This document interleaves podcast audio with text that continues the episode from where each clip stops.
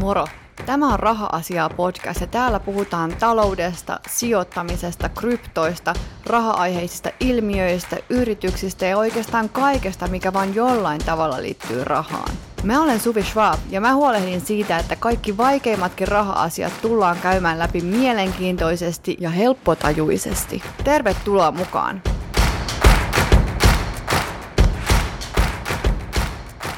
Tervetuloa Raha-asiaa podin ääreen. Tällä kertaa puhutaan taloudesta ja yritetään selventää ihan peruskäsitteitä, jotta talouden seuraaminen mediasta olisi sit helpompaa. Ja tänään meillä on vieraana Inderesin ekonomisti Marianne Palmu. Tervetuloa. Moikka moi ja kiitoksia paljon. Mukava olla tälleen etänä mukana podissa kun mä sain idean tämän podin perustamisesta, niin Marianne oli ensimmäisiä ihmisiä, ketä mä tiesin, että mä halusin tähän podin mukaan. Eli kiitos, että oot täällä. Okei, no kiva kuulla. Tässä podissa vieraat saa ihan kunnian itse esitellä itsensä, joten kerro meille, kuka on Marianne Palmu? Joo, mä oon tosiaan Interesillä ollut töissä ekonomistina vähän yli 12 vuotta ja seuraan siellä kaikessa lyhykäisyydessään maailman taloutta, eli tämmöinen pieni, pieni seuraamiskenttä mulla. Ja sitten yritän maailman taloudesta kertoa mahdollisimman kansantajuisesti sijoittajille, jotka meitä seuraavat. Ja lisäksi mä sitten Interesillä teen meidän aika laajalti luettua aamukatsausta, mikä varmaan saattaa olla osalle, osalle tämän podinkin seuraajista tuttu. Ja muuten mä oon turkulainen, teen aika pitkälti etätöitä mun kotikonttorilla ja käyn aina välillä meidän, meidän Helsingin konttorilla. Ja sitten mulla on kaksi vilkasta poikaa, eli olen myös äiti. Kiitos. Marianne on tosiaan ekonomisti, niin lähdetäänkö vaikka ihan siitä liikkeelle, että mikä on ekonomisti ja miten se eroaa itse asiassa ekonomista? Mä oon itse kauppatieteiden maisteri ja silloin kun mä valmistuin, niin tuli joku semmoinen lappu kauppakorkeakoulusta, että haluatko ostaa itsellesi 20 eurolla ekonomin arvon, ja mä ajattelin, että no, kahdella kympillä kun saa, niin mikä jottei. Ja mäkin olen siis ekonomi, mutta vähän en ole ekonomisti. Eli mikähän on näiden ero?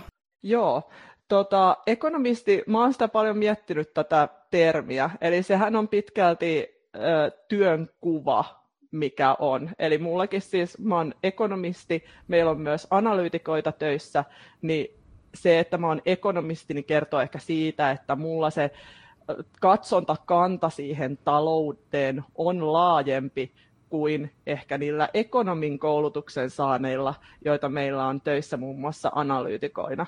Eli mun mielestä tämä on se ero. Ekonomistit katsovat ö, talouden tällaisia kokonaissuureita, niin kuin työttömyyttä, niin kuin kokonaishintatasoa, kokonaisuudessaan talouskasvua, kun taas ekonomeilla se katsotakanta, niin se on pitkälti siellä esimerkiksi yrityssektorissa ja yrityksen sisällä. Mun mielestä tämä ehkä parhaiten erottaa nämä kaksi nimikettä toisistaan. Onko kaikki ekonomistit kuitenkin kauppatieteiden maistereita tai ekonomeja, vai onko siihen joku muukin väylä? Itse asiassa ei ole, eli mäkään en ole kauppatieteiden maisteri. Mä oon itse tota, valtiotieteiden lisensiaatti itse asiassa, okay. eli ekonomistit voivat olla joko yhteiskuntatieteellisen tai valtiotieteellisen koulutuksen saaneita tai sitten kauppatieteellisen koulutuksen saaneita, että niitä väyliä tulla ekonomistiksi, niin niitä, niitä on kyllä useita. Okei. Okay. Ja sitten semmoinen kysymys myös tähän alkuun, että kun kuulee usein, että puhutaan makrotaloudesta ja sä itsekin teet Inderesillä Mariannen makro, niin mikä on tota makro ja mikä on sitten tämä toinen mikro? Joo, tämä on hyvä kysymys, koska tämä liittyy aika paljon siihen ekonomistin ja ekonomin väliseen eroon. Eli ekonomeillahan se tavallaan he keskittyvät pitkälti sinne mikrotasoon, eli sinne yritystasolle, kun taas ekonomistit keskittyvät siihen makrotasoon, eli koko talouden käsittäviin suureisiin, niin kuin ne mun mainitsemat työttömyydet ja talouskasvut. Eli makrotaso on se laaja taso ja mikrotaso on se tavallaan se ruohonjuuritaso, ne yritykset ja kuluttajat, jotka siellä taloudessa elävät. Okei, okay. ja tota, se on se varmaan syy sitten, että miksi sä keskityt makroon, ja itse asiassa tämä podikin keskittyy makroon, tai tästä podin jakso just sen takia, että puhutaan taloudesta. Okei, mun ensimmäinen varsinainen kysymys, että minkä takia taloutta pitää ylipäätään tutkia? No toi on hyvin mielenkiintoinen kysymys, koska taloutta on tutkittu tosi pitkään ja kansantalouttakin, niin sitäkin on tutkittu jo niin kuin satojen vuosien ajan. Mutta miksi sitä kannattaa tutkia, niin oikeastaan mä lähtisin purkamaan tätä siitä, että talous on kuitenkin se, missä me kaikki elämme. Me eletään paitsi siis kansalaisina valtioissa, yhteiskunnassa, mutta me ollaan myös osa sitä taloutta. Ja talous koskettaa meitä kaikkia. Me ollaan, suuri osa kansasta on läsnä työmarkkinalla, työntekijöinä tai hakijoina. Sitten me ollaan kuluttajia, me toimitaan myös yritysmaailmassa. Meillä on siis tosi monta sellaista tahoa, jo, jo, jo, jo, jonka kautta talous meitä koskettaa, niin sen takia mun mielestä sitä kannattaa tutkia ja siihen kannattaa perehtyä. Ihan jokaisen kansalaisen, koska me ollaan kaikki osana sitä. Ja mun mielestä talouden tutkiminen, niin sitähän tehdään sekä siellä mikrotasolla että makrotasolla. Ja taloutta kannattaa tutkia senkin takia, että yhteiskunta muuttuu koko ajan. Me eletään hyvin erilaisessa taloudessa, missä me elettiin esimerkiksi 50 vuotta sitten, kun katsoo esimerkiksi Suomea. Eli ollaan sieltä maatalousvaltaisesta taloudesta menty teollisuusvaltaiseen ja sen jälkeen palveluyhteiskuntaan. Niin se muutos jo niin kuin vaatii sitä, että tarvii tutkia taloutta. Et tässä on niin kuin oikeastaan se mun mielestä tärkein ajatus sille taloustieteelliselle tutkimukselle. Sitten kun me nähdään lehdistä, että nyt on vaikka inflaatio tai että talous muuttuu, niin mitä kuluttajat tekee sillä tiedolla, että ne tietää, että talous on muuttunut? Onko se enemmänkin sitä, että halutaan sitten itse miettiä, että kannattaako meidän kuluttaa just nyt tähän tai tähän rahaa, tai kannattaisiko meidän sijoittaa johonkin, vai mitä tavalliset tallajat tavallaan tekee sillä tiedolla, kun tiedetään, että mitä tapahtuu taloudessa? No yleensä se, että taloudessa tapahtuu muutoksia, niin se vaikuttaa meidän kaikkien kuluttajien lompakkoon. Eli nyt esimerkiksi kun puhutaan inflaatiosta, että inflaatio on kiihtynyt hyvin paljon, niin se vaikuttaa meihin kaikkiin, koska hintojen nousun myötä meidän kuluttajien ostovoima heikentyy, jolloin meidän täytyy ehkä tarkemmin miettiä sitä, että mitä me ostetaan. Ja kun me ollaan tietoisia siitä, että mikä se hintataso on, mikä inflaatio on, niin silloin me voidaan tehdä parempia päätöksiä ja mahdollisesti varautua myös tulevaisuuteen, että ne meidän rahat riittää nyt ja huomennakin. Sama juttu on tämän, näiden esimerkiksi korkojen kanssa, eli usealla meistä on lainaa, esimerkiksi asuntolainaa, niin se, että me tiedetään, jos me seurataan taloutta, niin me tiedetään, että nyt puhutaan koronnostoista ja että markkinakorotkin ovat, Euribor-korot ovat nousseet täällä Suomessa, niin silloin me tiedetään, että ahaa, no niin nyt korota, koroissa on nousupainetta mahdollisesti tässä lähivuosina, että mitä mun kannattaa nyt tehdä sille mun asuntolainalle, kannattaako mun jotenkin varautua suurempiin kuukausieriin, mitä mun niin kuin kannattaa tehdä, että suhteuttaa sen aina siihen omaan talouteen ja omiin tuloihin, sen tavallaan makrotaloudellisen ympäristön, niin se on mun mielestä tosi tärkeää ja sen takia taloutta kannattaa seurata. Okei, eli näin niin kuin yksinkertaisuudessaan periaatteessa kuka tahansa, joka lukee sanomalehtiä ja sieltä lukee, että mitä taloudessa tapahtuu, niin voi sen avulla miettiä ja vähän ennakoida, että miten se vaikuttaa omaan lompakkoon ja sen avulla, tiedon avulla tavallaan tehdä sit viisaampia rahapäätöksiä ehkä tulevaisuudessa. Just näin. Ja tämä pätee kyllä aika laajasti omaan talouteen, että siellä on niin nämä kaikki osat, että mistä esimerkiksi tuloja saat, siihen vaikuttaa työttömyystilanne, Suomessa ja muualla, miten sä niin ne tulot käytät, siihen vaikuttaa inflaatio, siihen vaikuttaa just se inflaation, inflaatiosta johtuvan mahdolliset ostovoiman muutokset, ja siihen vaikuttaa sitten se, että miten nämä korot muuttuu. Ja tässä on niin monta asiaa, mitkä vaikuttaa meidän jokaisen elämään, kun mietitään näitä laajempia taloustieteen tai talouden määreitä, mitä mä niin ekonomistina tutkin. Okei. No, miten tota, te ekonomistit sitten tutkitte sitä taloutta? Mitä eri keinoja on olemassa?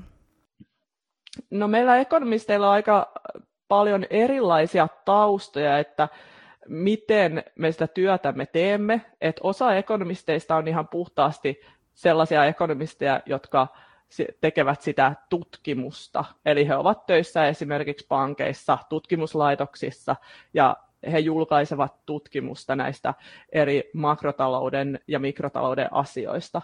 Mutta mulla on ehkä pikkasen erilainen lähestymistapa, että mun lähtökohta on se, että siitä valtavasta tiedon virrasta, jonka me kaikki kohtaamme, niin mä yritän suodattaa sieltä ne olennaiset asiat ja tehdä niistä semmoisen paketin meidän seuraajille, jotka ovat pääasiassa sijoittajia, että he niin kuin ymmärtää, missä nyt taloudessa mennään, mihin ollaan mahdollisesti menossa ja että mitä kannattaisi itse tehdä siinä tilanteessa. Et mä niin kuin puhuisin itse, itsestäni enemmänkin sellaisena talouden tulkkina kuin semmoisena puhtaana tutkijana. Okei, millaisia juttuja sä sitten seuraat ö, ympäri maailmaa, jota sä sitten suodatat? Joo. Mi- mitä sä katot? No mä seuraan aika paljon, mulla on, tota, mä oon itseäni kutsunut rahapolitiikka friikiksi, että mä tykkään tosi paljon keskuspankeista, mm-hmm. ja ne, ne ovatkin nyt tota, olleet aika paljon keskiössä tässä viime aikoina, että mä seuraan tosi paljon keskuspankkien tekemisiä, etenkin USAssa ja sitten täällä meillä euroalueella, että mitä keskuspankkiirit sanoo, mitkä, missä ne ennusteet menevät keskuspankkeihin ja rahapolitiikkaan liittyen, ja sitten tietenkin, että mitä keskuspankit tekee.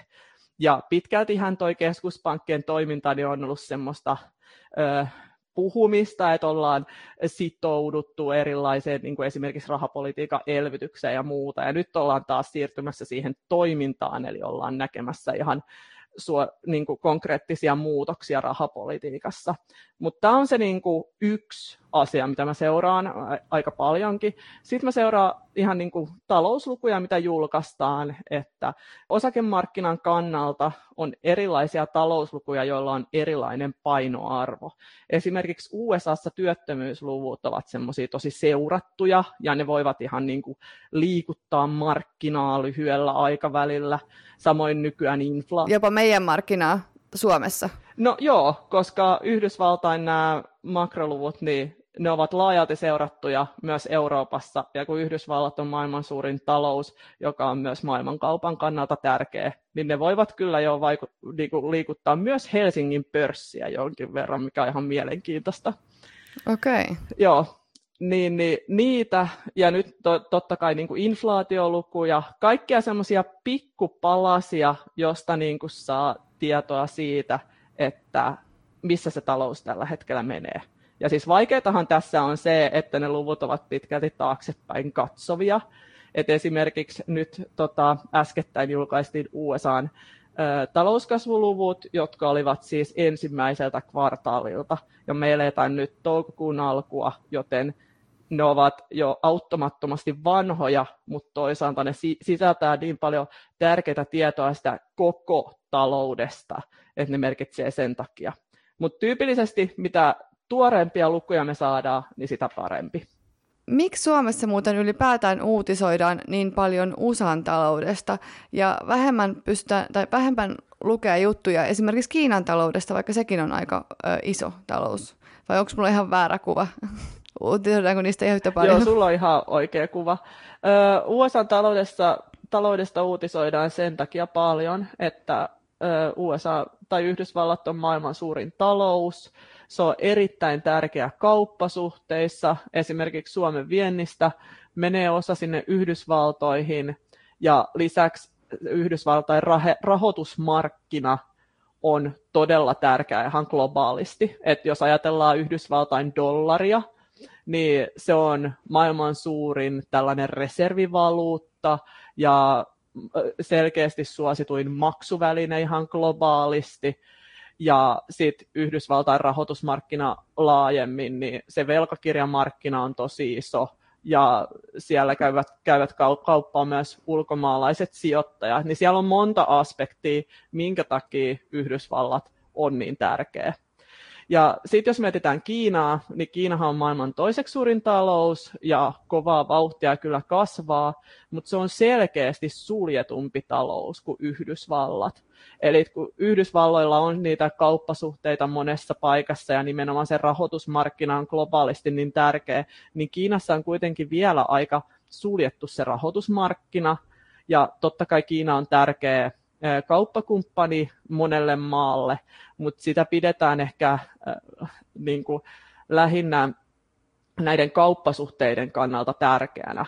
Mutta kyllä Kiinan siis painoarvo kasvaa koko ajan ja kiinalaiskuluttaja, niin siellä on ihan valtava voima, kun siellä kuitenkin väestö vielä toistaiseksi kasvaa ja kiinalaiskuluttaja, niin sen tota, tämä hyvinvointi kasvaa tai palkkataso nousee, niin Kiinan kuluttaja kyllä jatkuvasti niin nostaa, nostaa roolia maailmantaloudessa. No pitäisikö tavallisen kuluttajan sitten olla tietoinen, mitä Kiinassa tapahtuu, tai tekee, pystyykö hän tekemään sillä tiedolla mitä, jos Kiinassa vaikka just tulee uudet talouskasvuluvut, että Kiinan talous on noussut tosi paljon, niin vaikuttaako se mitenkään tavallisen kuluttajan arkeen Suomessa, tai miten se vaikuttaa Suomen talouteen esimerkiksi? No, vien, viennin kautta se Kiina vaikuttaa Suomen talouteen, mutta kyllä sen painoarvo on vähäisempi kuin mitä esimerkiksi Yhdysvaltain talouden painoarvo vielä toistaiseksi varmaan vielä jonkin aikaakin. Ja mitä nyt tulee muuten näihin Kiinan talouslukuihin, niin tota, ehkä suomalaisen kuluttajan ei niitäkään tarvii ihan kovin tarkkaan ö, lueskella, että siinä on semmoinen tietty ongelmansa näissä Kiinan luvuissa, että ne eivät ole kovin läpinäkyviä ja niihin aina niiden julkaistua suhtaudutaan tietynlaisella varauksella, että et ne ei ole ehkä ihan yhtä, sanoisinko, luotettavia kuin mitä on esimerkiksi euroalueella tai Yhdysvalloissa julkaistut talousluvut. Ja sittenhän aina kun kuuntelee Marianen makroa tai lukee, niin pystyy sitten tietämään, että mitä siellä Kiinassa on tapahtunut. Joo, kyllä mä yritän Kiinastakin kirjoittaa ihan säännöllisin väliajoin. Että sieltä voi tosiaan lukea. Sä mainitsit tuossa, että seuraat paljon, että mitä keskuspankit sanoo, niin mitä keskuspankit, jos nopeasti kerrotaan, että mitä ne ylipäätään tekee? Joo, eli keskuspankit ö, tekevät rahapolitiikkaa, eli siis ne määrittävät ohjauskoron, joka nimensä mukaisesti ohjaa markkinakorkoja. Et esimerkiksi meillä Euroopan keskuspankki määrittää, about, niillä on about kerran kuussa tällainen korkokokous, jossa EKPn päätöksentekijät ö, kokoontuvat määrittämään sitä rahapolitiikan linjaa, ja jokaisen kokouksen jälkeen julkaistaan tämä korkopäätös, jossa sitten mahdollisesti voidaan nostaa, laskea tätä ohjauskorkoa tai pitää se ennallaan. Ja sen lisäksi, että meillä on tämä ohjauskorko, niin toiseksi hyvin tärkeäksi välineeksi näistä tällä rahapolitiikalla niin on noussut arvopaperiostot. Eli keskuspankit ovat no, ostaneet arvopapereita esimerkiksi velkakirjamarkkinalla ja sitä kautta pyrkineet säätelemään sit näitä pitkiä ö, velkakirjakorkoja niin siinä on ne kaksi välinettä, miten sitä rahapolitiikkaa tehdään. Mutta mun mielestä tosi olennaista siinä, että kun keskuspankeista puhutaan, on se, että keskuspankit eivät suoraan pysty vaikuttamaan niihin makrotalouden ö, niin kuin suureisiin niin kuin työttömyyteen esimerkiksi tai talouskasvuun, vaan ne pystyvät tekemään sen epäsuorasti. Eli tyypillisesti esimerkiksi jos näitä mainitsemiani ohjauskorkoja nostetaan, silloin myös markkinakorot nousevat ja se tyypillisesti vähentää esimerkiksi lainakysyntää, koska silloin näiden lainojen kustannukset kasvavat. Ja taas korkoja laskettaessa se tyypillisesti lisää lainakysyntää ja tätä kautta vauhdittaa kulutusta ja investointeja. Mutta ei ole mitään semmoista taikasauvaa, jolla, jota heiluttamalla keskuspankki vaan pystyy esimerkiksi laskemaan työttömyyttä tai vauhdittamaan talouskasvua, vaan kaikki tapahtuu lainamarkkinan ja rahoitusmarkkinan kautta.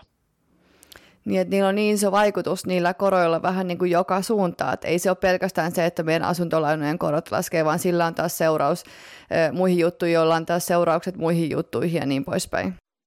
Joo, just näin, että se, tota, mä muistan silloin, kun mä opiskelin itse makrotaloutta yliopistolla ja käytiin semmoinen ihana kuvio läpi kuin rahapolitiikan välittymismekanismi, niin siellä niin kuin risteili äh, semmoisessa kuviossa niin kuin viivoja ja e-, erilaisia merkityssuhteita osoittavia nuolia vaan niin kuin ympäriinsä. Mm-hmm. Että se ei todellakaan ole mikään yksinkertainen kuvio, että siellä on just tämä niin kuin rahoitusmarkkina, sitten siellä on ö, valuuttamarkkina ja siellä on niin kuin erilaisia ö, määreitä, mitä, mitä kautta se rahapolitiikka välittyy. Mutta suoraan talouteen se ei välity, vaan eri kanavien kautta.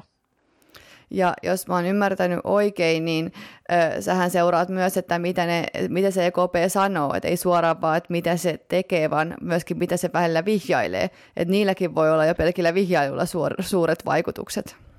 Joo, kyllä voi. Ja itse asiassa se on asia, mitä mä aikoinaan tutkin, tutkin kun mä tein tota lisensiaattityön, niin sitä just, että millainen ennustevoima niillä sanoilla on siihen niin kuin rah, rahapolitiikkaan ja niihin tekoihin. Ja sehän nyt luonnollisesti oli todella, ö, todella tota, vahva se yhteys. Niin sen takia näitä keskuspankkien puheita, niin niitä kannattaa kyllä kuunnella tarkkaan ja ne, ne määrittää sitten niitä markkinaodotuksia, jotka muotoutuu paljon ennen kuin niitä, niitä itse rahapolitiikan päätöksiä tehdään. Eli kyllä sanoilla on aika paljon merkitystä nykyään. Mutta miksi EKP ei sitten vaan sen sijaan, että he se vihjailee ohjauskorkojen korkojen nostosta, niin miksi se vaan nosta niitä? Et minkä takia se pitää olla näin pehmeä se prosessi, että sitten jossain vaiheessa ehkä joku päivä teemme jonkun näköisen noston? No se on lähinnä sen takia, että EKP pyrkii siihen ja keskuspankit pyrkivät yleisesti siihen, että ne ei halua yllättää sijoittajia ja markkinoita ja kaikkea, jotka heitä seuraa, koska sitten ei yleensä seuraa mitenkään hirveän hy- tai siinä, siinä ei yleensä ole mitenkään hirveän hyviä seurauksia, jos tulee tämmöinen niin rahapolitiikka shokki, johon kukaan ei ole osannut varautua. Niin sen takia niin tämä lähtee tämä prosessi sellaisella vihjailulla ja sitten vasta toimitaan, koska silloin nämä, nämä markkinaodotukset, niin ne ehtii niin kuin sopeutua siihen vallitsevaan tilanteeseen. Mutta mun täytyy kyllä sanoa, että nyt on nyt tota, nämä viimeiset kuukaudet, niin nämä on ollut kyllä tosi mielenkiintoisia rahapolitiikan seuraajille, koska kyllähän tämä, esimerkiksi tämä inflaatio, niin tämä on yllättänyt kyllä keskuspankit ihan totaalisesti, ja he ovat joutuneet aika nopeastikin muuttamaan sitä puhettaan, ja nyt no, USAssa me ollaan jo tähän mennessä nähty yksi ohjauskoron nosto ja lisää on tulossa, niin muuttamaan myös niitä toimiaan. Eli ei keskuspankitkaan ole sellaisia orakkeleja talouden suhteen, vaan siellä kuitenkin tehdään myös ennusteita, jonka, jonka johon nämä rahapoliittiset päätökset pohjautuu. Ja kyllä niissä ennusteissa on menty jonkin verran metsään tässä viime aikoina. Ja he taas varmaan tekee heidän omien ekonomistiensa perusteella näitä ö, päätöksiä. Just näin. Heillä on omat pankkiekonomistit, jotka tekee ennustemalleja ja niiden perusteella sitten miettiä, että mitä eurotalouden tai Yhdysvaltain talouden lähivuosiin kuuluu.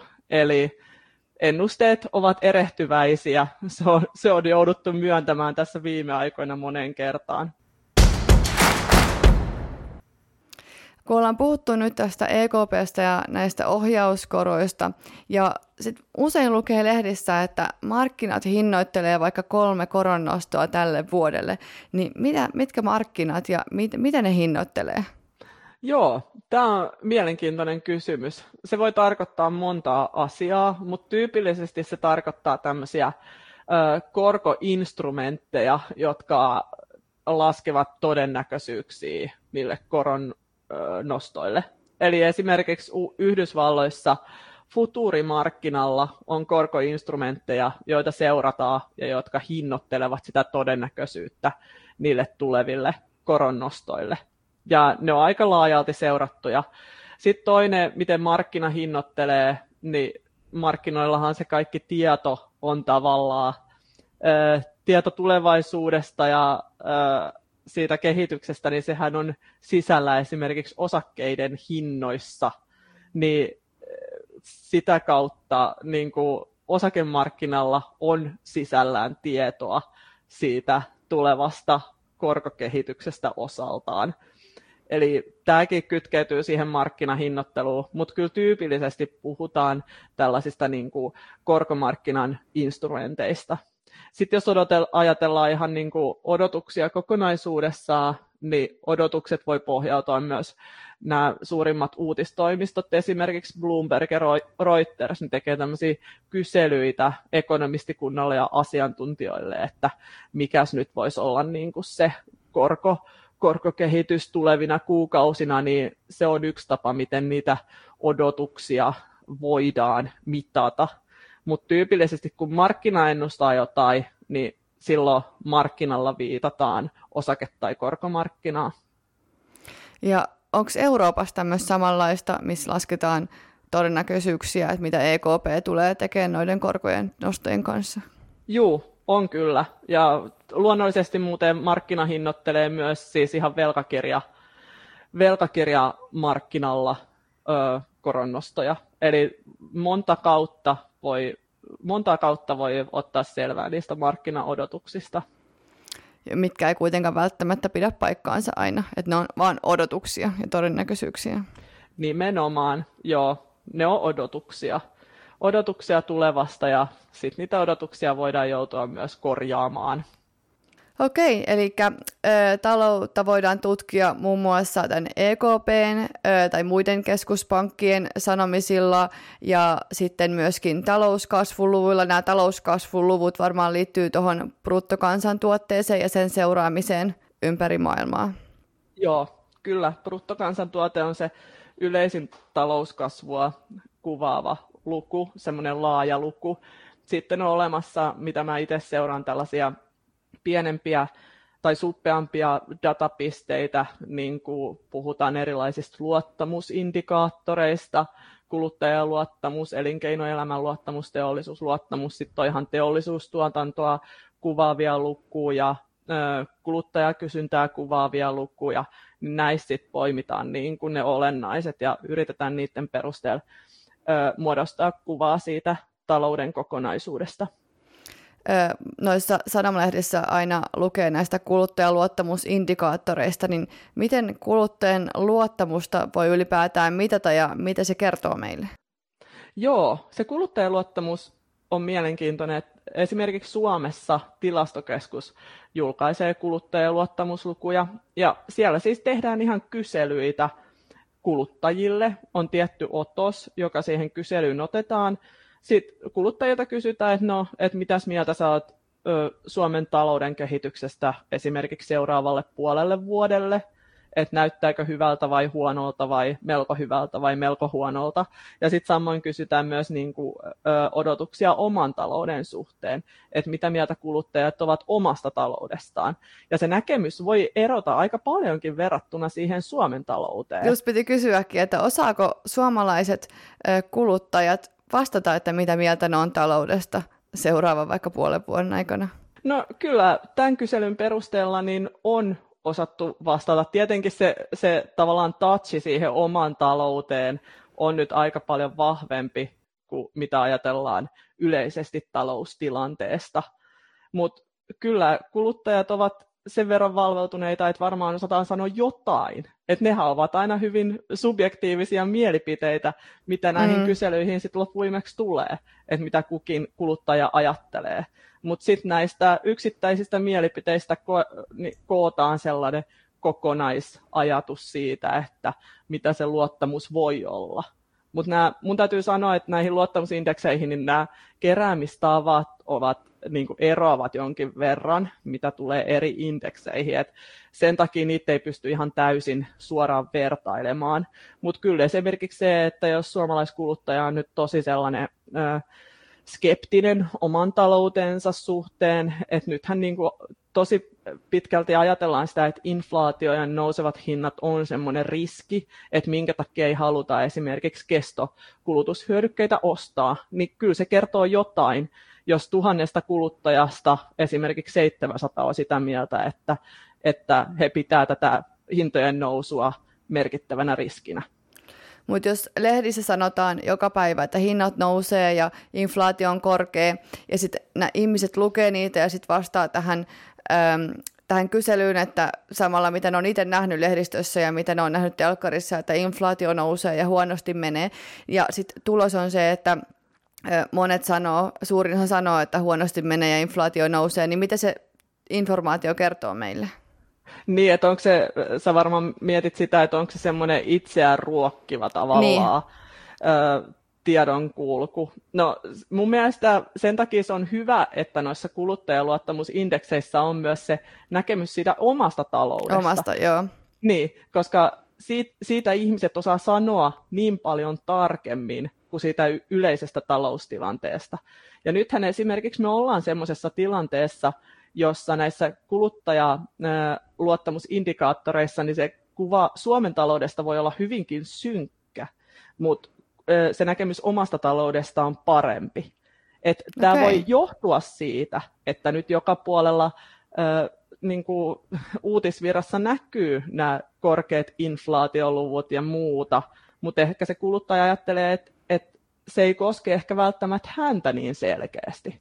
Mutta näitä on siis vaikea tulkita ja mä en mene sen enempää näihin, koska mä en näitä tietoja kerää. Mutta kyllä voi ehkä jotain, nämä luottamusindikaattorit voi jotain siitä kertoa, että, että nyt niin kuin se vähän se uutisvirta ruokkii näitä ajatuksia. Mutta toi on tosi mielenkiintoinen huomio, että se ero, tai saattaa erota paljonkin se, että mitä mieltä ollaan omasta taloudesta versus Suomen taloudesta. Joo, ja se on aika, tota, mun mielestä mä oon aika useinkin nähnyt sitä, että se kuva omasta taloudesta on parempi. Okei, mitäs tota noin, sitten kuuluu tai lukee aika paljon lehdissä näistä ostopäällikköindekseistä. Mitäs ne on? Joo, ne on yksi, yksi tota, talousindikaattori, mitä mä seuraan aika paljonkin ja aika tarkasti. Eli nämä ostopäällikköindeksit, niitä kerätään eri puolilta. Niitä ei valitettavasti kerätä Suomesta, mutta niitä kerätään esimerkiksi USAsta, Kiinasta ja sitten suurimmista euromaista.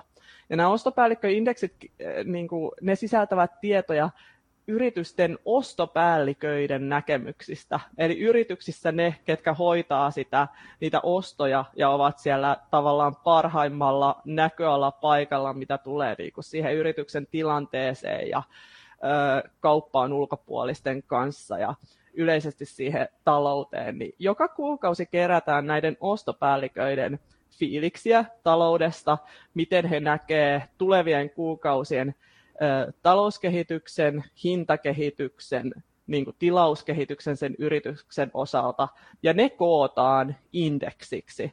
Ja nämä indeksit itse asiassa kuvaa sitten tai seurailee sitä talouskasvua aika tarkasti, joten niitä pidetään hyvin tärkeinä tällaisia, tällaisina ä, talouskasvusta kertovina suhteellisen reaaliaikaisina indikaattoreina. Ja ne on tosi laajalti seurattuja ihan niin kuin osakemarkkinalla sijoittajien keskuudessa. Okei, onko tämä siis äh, vähän sama asia kuin tämä kuluttajaluottamusindikaattori, mutta yrityksissä, tämmöinen yritysluottamusindikaattori Joo, on. periaatteessa?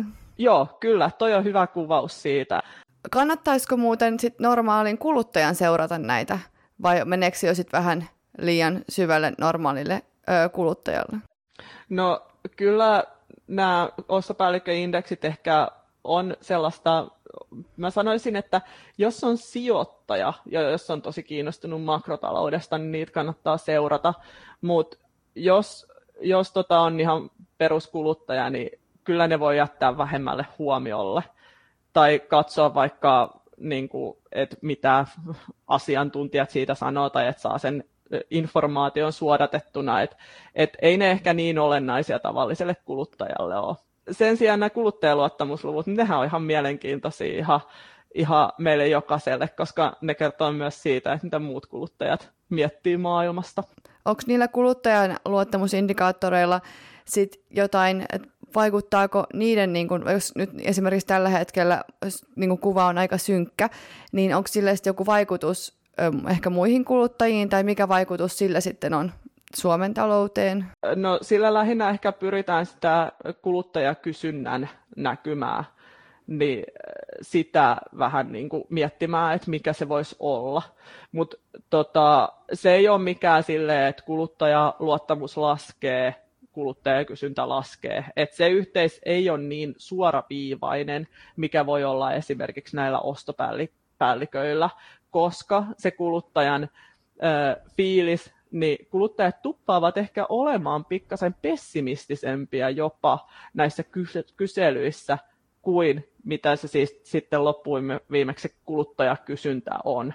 Okei. Okay. Et, joo, et se, ei ole, se ei ole ihan sellainen yksisuuntainen, että et tosiaan, että jos kuluttajat on sitä mieltä, että näkymä on heikentynyt, niin kuluttaja kysyntä laskee, ja kuluttajakysyntä on sitten taas osa sitä bruttokansantuotetta, jolloin se vaikuttaa talouskasvuun, niin ne muutokset siinä kuluttajakysynnässä, niin ne on sitten pienempiä kuin mitä on muutokset kuluttajaluottamuksessa.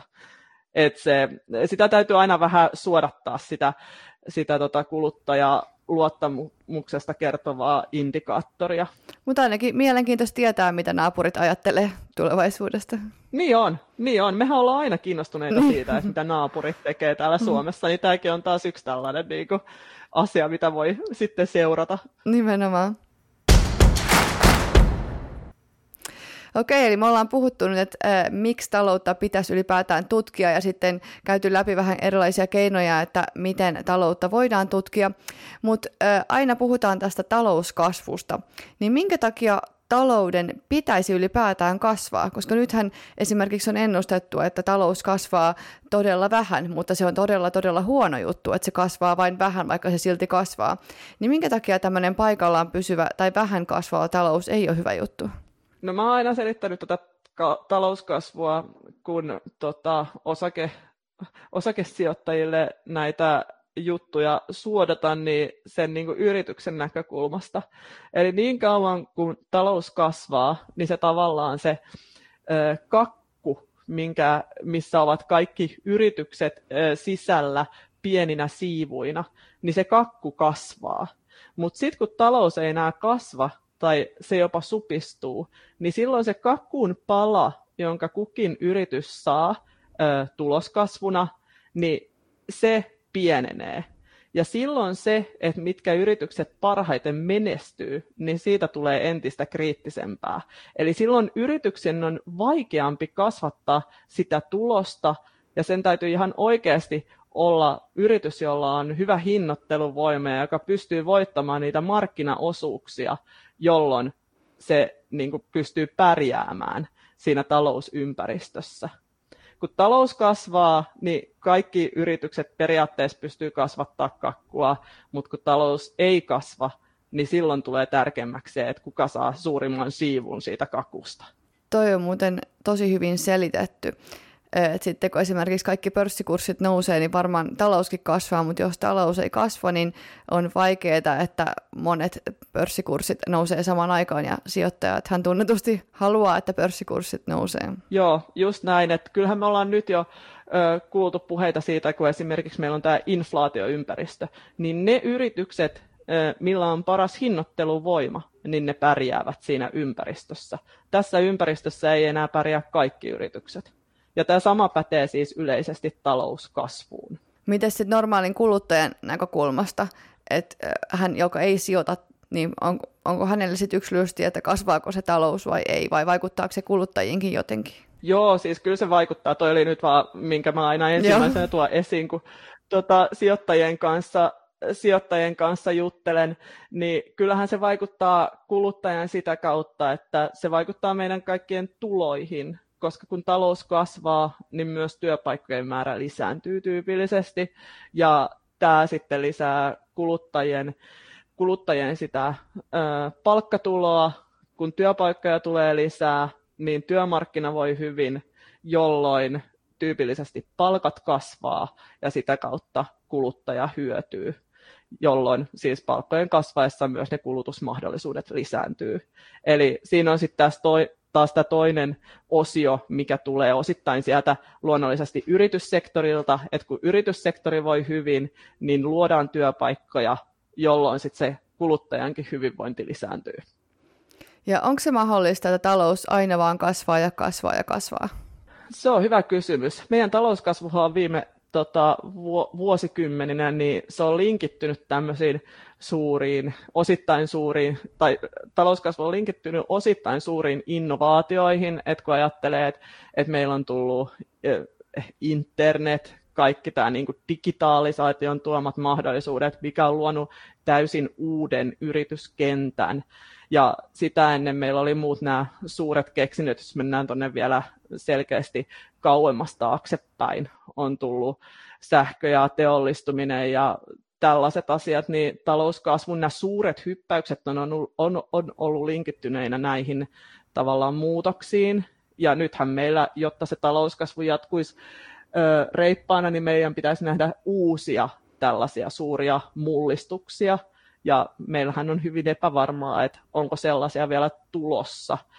Niin, niin äh, kyllä mä sanoisin, että kyllähän tämä talouskasvu odotus niin kuin tuleville vuosikymmenille, niin on meillä täällä länsimaissa tämä, siihen vaikuttaa just tämä tuottavuus, eli, eli niitä suuria tavallaan mullistuksia ja innovaatioita ei ehkä olisi samalla lailla tulossa kuin mitä on nähty. Se vaikuttaa siihen heikentävästi siihen talouskasvuodotukseen.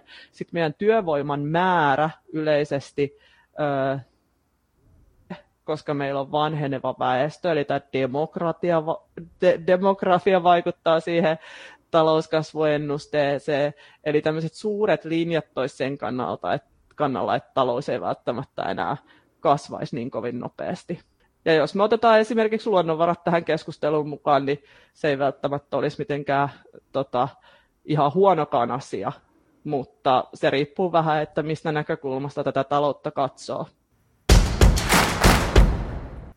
No sä mainitsit tuossa tuon työn tuottavuuden, niin mitä se tarkoittaa ja miksi senkin pitäisi kasvaa?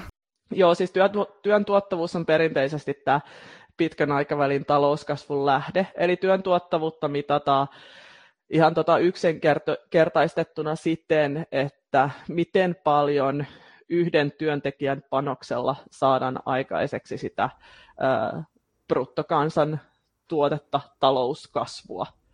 Ja kun työn tuottavuus nousee, niin esimerkiksi mun yhden tunnin työpanoksella saadaan aikaan enemmän talouskasvua.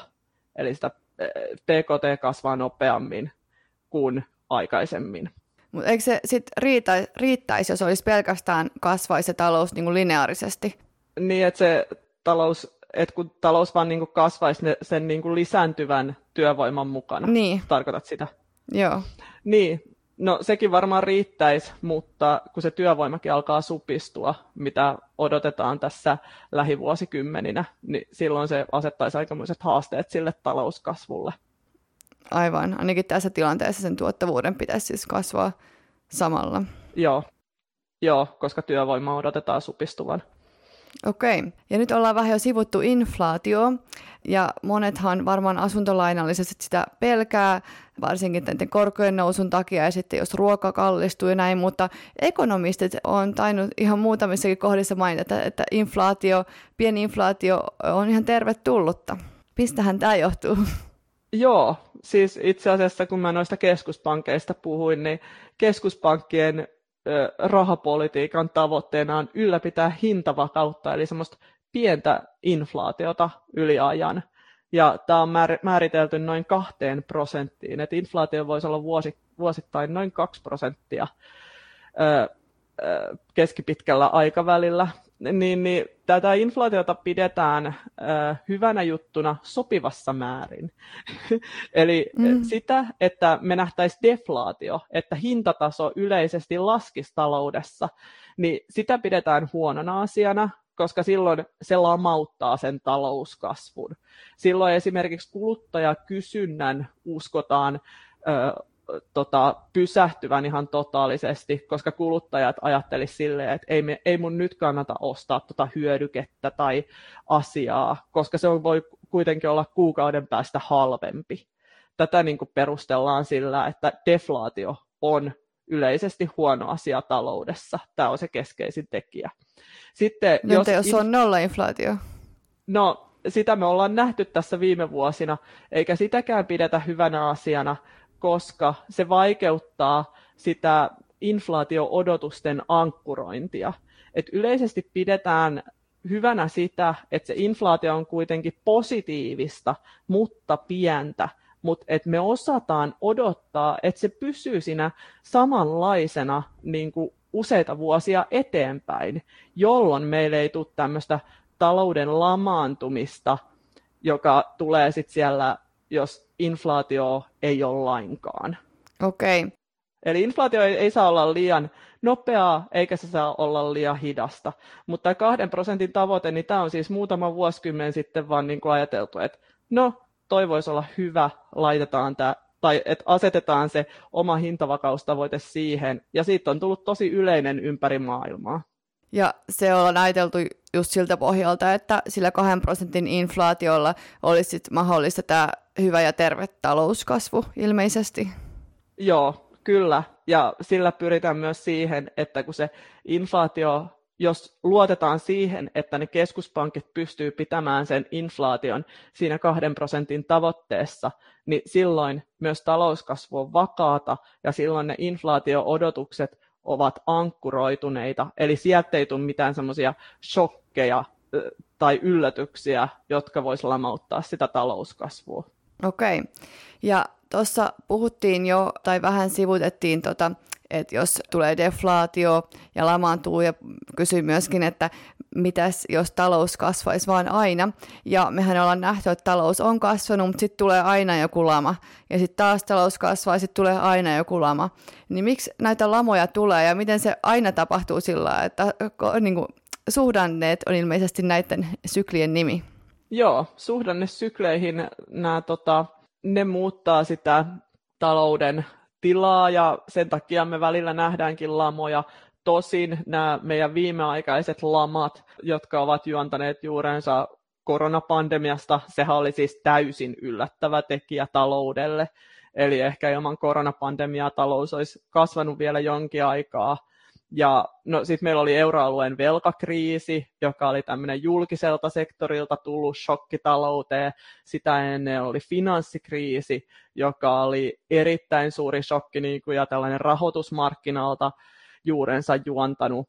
Niin nämä on niitä asioita, jotka sitä talouden sykliä ovat muuttaneet. Mutta kyllä nyt puhutaan myös siitä, että pystytäänkö me enää nojaamaan semmoiseen perussuhdannesykliin, jossa on aina noususuhdanne, sitten on suhdanne huippu, sitten on tota, laskusuhdanne ja sitten siellä jossain on se suhdanteen pohja, josta taas noustaan, koska meillä on tämä rahapolitiikka, joka on aika paljon vaikuttanut etenkin siihen rahoitusmarkkinan dynamiikkaan ja siihen suhdannesykliin, että se, se on ehkä jollain tavalla muuttanut sitä, sitä, että miten nämä suhdanteet käyttäytyy. Ja sitten meillä on vielä lisäksi talouspolitiikka, joka nyt etenkin koronapandemiassa, niin sillähän tasattiin tätä niin kuin, ö, laskusuhdanteen tai tätä laskusykliä tosi paljon. Eli se pohja tuli e-, eteen paljon nopeammin, mitä se olisi ollut ilman talouspolitiikkaa. Et me eletään semmoisessa suhdannetaloudessa, mutta talous- ja rahapolitiikalla me voidaan tasata niitä suhdanteita, jos niitä tehdään oikeaa aikaa. Okei, kun sä mainitsit tuossa, että nyt on ollut aika monta kriisiä tässä viime aikoina, niin onko se ihan normaalia? Onko historiassakin ollut niin kuin näin paljon tämmöisiä kriisejä, joista on sitten tavallaan ö, menty eteenpäin, vai onko, tämä, niin kuin, onko näiden kriisien tämä aika, kuinka usein niitä tulee, tämmöisiä shokkeja, niin onko se nyt nopeampaa kuin aikaisemmin vai onko tämä ihan kuuluu tähän perustalouteen? No kyllä niitä kriisejä on nyt niin kuin esimerkiksi viime vuosikymmenen sisään tullut muutamia, niin mä unohdin vielä tuossa äskeisessä mainita tämän Ukrainan sodan, joka nyt on etenkin eurotaloutta koettelee Joo. ja on tämän inflaation takanakin. Ja hyvin vakava kriisi, niin, niin kyllä ei olla ikinä kriiseiltä vältytty. Että kyllä aina ennen, ennen pitkää tulee sitten joku shokki, mikä laittaa taas talouden uuteen, uuteen kuntoon. että onhan meillä ollut näitä sotia tässä niin 1900-luvulla useita täällä Euroopassakin. Lisäksi oli tämä öljykriisi 70-luvun lopulla, joka myöskin tätä inflaatiota vauhditti tosi paljon. Ja kyllähän tätä nykytilannetta on verrattu siihen 70-luvun öljykriisiin, joka silloin stagflaatio, stagflaation aiheutti. Et ei me koskaan kyllä kriiseiltä ole vältytty, mutta kyllä niitä, nyt, niitä on tässä ihan eh, takavuosina tullut, tullut kyllä useita. Ja nythän EKP ja muut keskuspankit on tavallaan lieventänyt näitä shokkeja aika paljon, niin onko tämäkin ihan normaalia, että onko EKP ja muut keskuspankit aikaisemmin yrittänyt vähän pelastaa tätä maailmaa näistä talouskriiseiltä, vai onko tämä ihan uusi juttu? No tämä on ihan uusi juttu. Toi oli hyvä, että sä toit toi esiin, koska me ollaan nyt takavuosina nähty sellaista, tai oikeastaan finanssikriisistä eteenpäin, me ollaan nähty sellaista rahapoliittista elvytystä, mitä ei ole koskaan aikaisemmin nähty Tämä on ihan poikkeuksellista aikaa siinä suhteessa, että keskuspankit ovat tehneet paljon viime vuosina.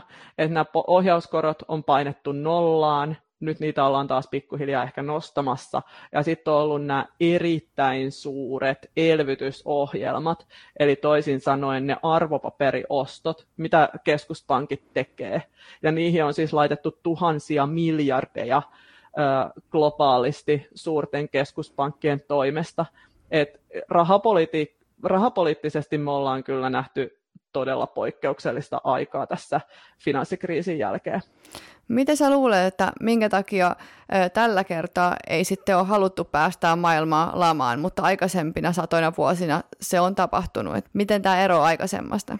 No, tämä on ehkä, tota, toi on hyvä kysymys ehkä tämä johtuu siitä, että, että se rahapolitiikan ja myös talouspolitiikan, siis kyllähän tässä talouspolitiikkakin on ollut hyvin vahvassa roolissa tässä viime vuosina, eli on annettu niiden julkisten julkistalouden sen velkamäärän paisua. Sitähän on ennen pidetty erittäin pahana asiana, eikä siihen ole haluttu lähteä mutta nyt on ihan annettu jopa lupa siihen velkaantumiseen, ja velkaa ei ehkä nähdä enää niin suurena ongelmana, että se on vaikuttanut siihen.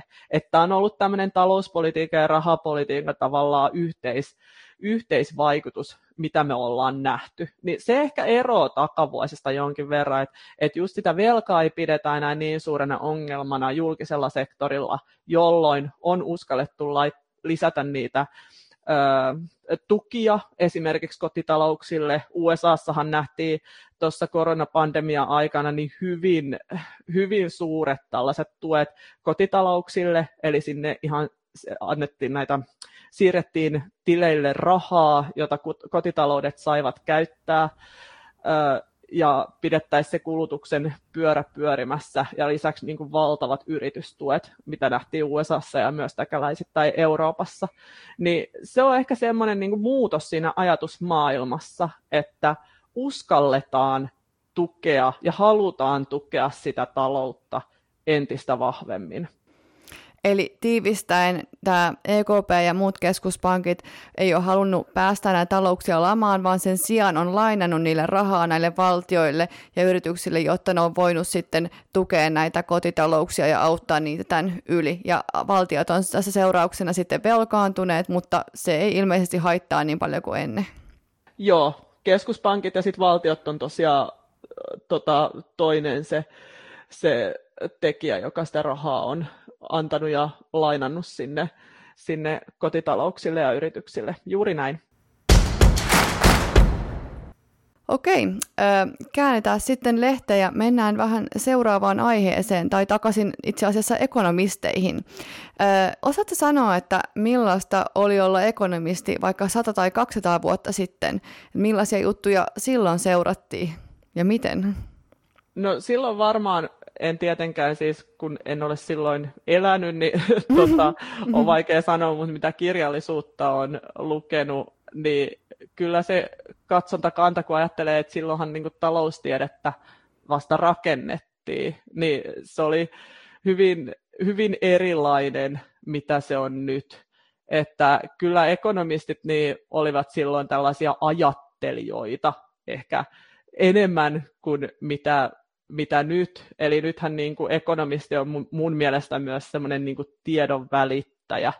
Niin silloin tavallaan luotiin sitä, että mikä on talous ja mitä taloudesta pitää ajatella niin kuin tällaisia tavallaan suurempia kokonaisuuksia ehkä piti rakentaa kuin nyt. Ja esimerkiksi Karl Marx ja sun muut, niin hehän on, ollut, hän on luoneet ihan tämmöisiä omia talousfilosofioita mm. silloin. Joo. Et, ö, nykyään harvemmin kuulee, että ekonomistit luo tämmöisiä niin kuin filosofi, niin kuin sä sanoitkin, tämmöisiä ajattelijoita. Joo, joo. Se olisi kyllä hienoa luoda joko oma talousfilosofia ja sen perusteella lähteä joo. rakentamaan. Tätä täytyykin pitää muuten mielessä toi. Mutta tota, joo, ihan totta. Et, et... Tavoitteita uralle. niinpä, niinpä. Mutta joo, et se on ihan totta, että silloin niinku mietittiin sitä filosofiaa ja silloinhan niinku taloustiede oli myös hyvin vahvasti sitoutunut siihen yhteiskuntaan. Et silloin kun luotiin myös sitä yhteiskuntateoriaa, niin sitä, se pidettiin vahvasti mielessä, kun luotiin talousteoriaa. Sitten semmoinen kysymys, että mikä on reaalitalous, kun siitä aina näkee puhuttavan ja kirjoitettavan, niin mitä se tarkoittaa?